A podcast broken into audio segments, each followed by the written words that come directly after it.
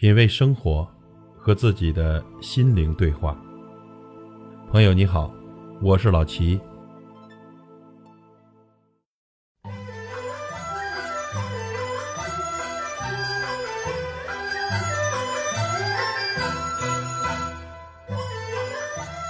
今天是二月八日，腊月二十三，是咱北方民间俗称的小年儿。小年儿是春节的序曲。等到小年一过，就完全进入了春节时间。直到除夕夜，人们在一夜连两岁、五更分两年中，迎来火红的中国年。腊月二十三又称小年夜，是中国传统文化中祭灶、扫尘、吃灶糖的日子。民谣中“二十三糖瓜粘”指的就是每年腊月二十三或二十四日的祭灶神。有所谓“官三民四传家五”。或官三民四僧道五的说法，也就是说，官府在腊月二十三，一般的民家在腊月二十四，水上人家或寺庙僧侣则在二十五举行祭灶。后来逐渐的演化成为二十三过小年的说法。传统民间传说啊，灶君爷上天专门告人间罪恶，一旦被告呢，大罪要减寿三百天，小罪要减寿一百天。相传灶王爷自上一年的除夕夜以来，就一直留在家里，以保护和监察一家。到了腊月二十三，灶王爷便要升天，去向天上的玉皇大帝汇报这一家人的善行或恶行。送灶神的仪式称为送灶或辞灶。玉皇大帝根据灶王爷的汇报，再将这一家在新的一年中应该得到的吉凶祸福的命运交于灶王爷手中。因此，对一家人来说，灶王爷的汇报实在是具有重大的利害关系。这过去的送灶啊，多在黄昏或入夜之时举行。这一家人先到灶房摆上桌子，向设在灶壁神龛中的灶王爷敬香，并供上用饴糖和面做成的糖瓜等，然后将竹篾扎成的纸马和喂牲口的草料，用饴糖供奉灶王爷，让他老人家舔舔嘴儿。有的地方还要将糖涂在灶王爷嘴的四周，还要边涂边说：“好话多说，不好话别说。”这是用糖塞住灶王爷的嘴，让他别说坏话。人们用糖涂完灶王爷的嘴后，便将神像揭下，和纸与烟一起升天了。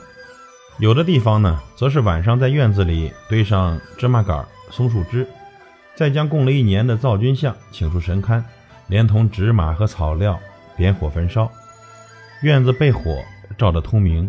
此时一家人围着火叩头，边烧边祷告：今年又到二十三，敬送灶君上西天，有壮马，有草料，一路顺风，平安到。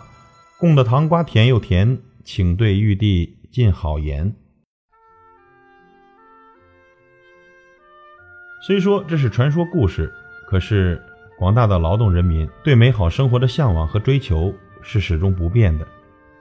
那新的一年了，咱要糊涂的过，快乐的活，知足的乐。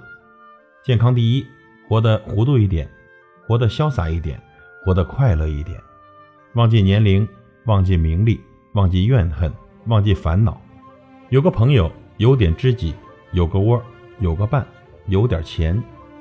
这糊涂一点，让自己的心随风而动，随雨而下。大事明白，小事糊涂，潇洒一点，让自己有一个好的心态，做人拿得起，做事咱放得下。人生在世，有得就有失，有时候你的付出不一定就能得到回报，但自己要想明白一些，不要太苛求自己。生命总有它的轮回，人生苦短，快乐一点，珍惜自己的生活，珍惜自己的生命，享受自己的人生。过去的，就让它永远的成为过去吧。希望总在未来，做人就快乐一点，让心自由的飞翔，忘记所有的痛与爱，做一个快乐的自己。忘记年龄，不要让自己的年龄成为自己变老的理由。不管多老，只要有一个好心态，只要自己不觉得老，别人怎么看那是他们的事。走自己的路，让别人去说吧。忘记名利，名利是身外之物，都是平凡的人，每个人都希望有自己的一份名，也有自己的一份利。遇到不开心的事，总以为上帝对自己是不公平的。其实啊，简单平凡的生活才是最大的幸福。忘记怨恨，你好好的想想，那个人值得你恨吗？值得你爱吗？值得你去怨吗？没必要浪费自己的宝贵时间去憎恨一个不值得的人。恨别人，恨一个不值当的人，是一种最愚蠢的行为。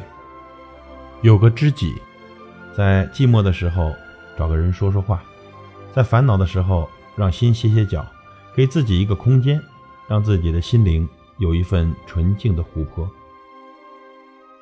有个朋友，财富不是一个人一生的朋友。而朋友有时则是你一生的财富。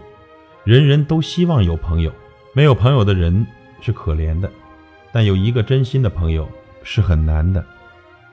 朋友不在多，而在精。所谓人生得一知己足矣，君子之交淡如水，就是这个道理吧。新的一年，做一个快乐的人，做一个幸福的人，做一个知足的人。老齐在这里提前祝各位朋友春节快乐，品味生活，和自己的心灵对话。感谢您的收听和陪伴。如果您喜欢我的节目，请推荐给您的朋友。我是老齐，再会。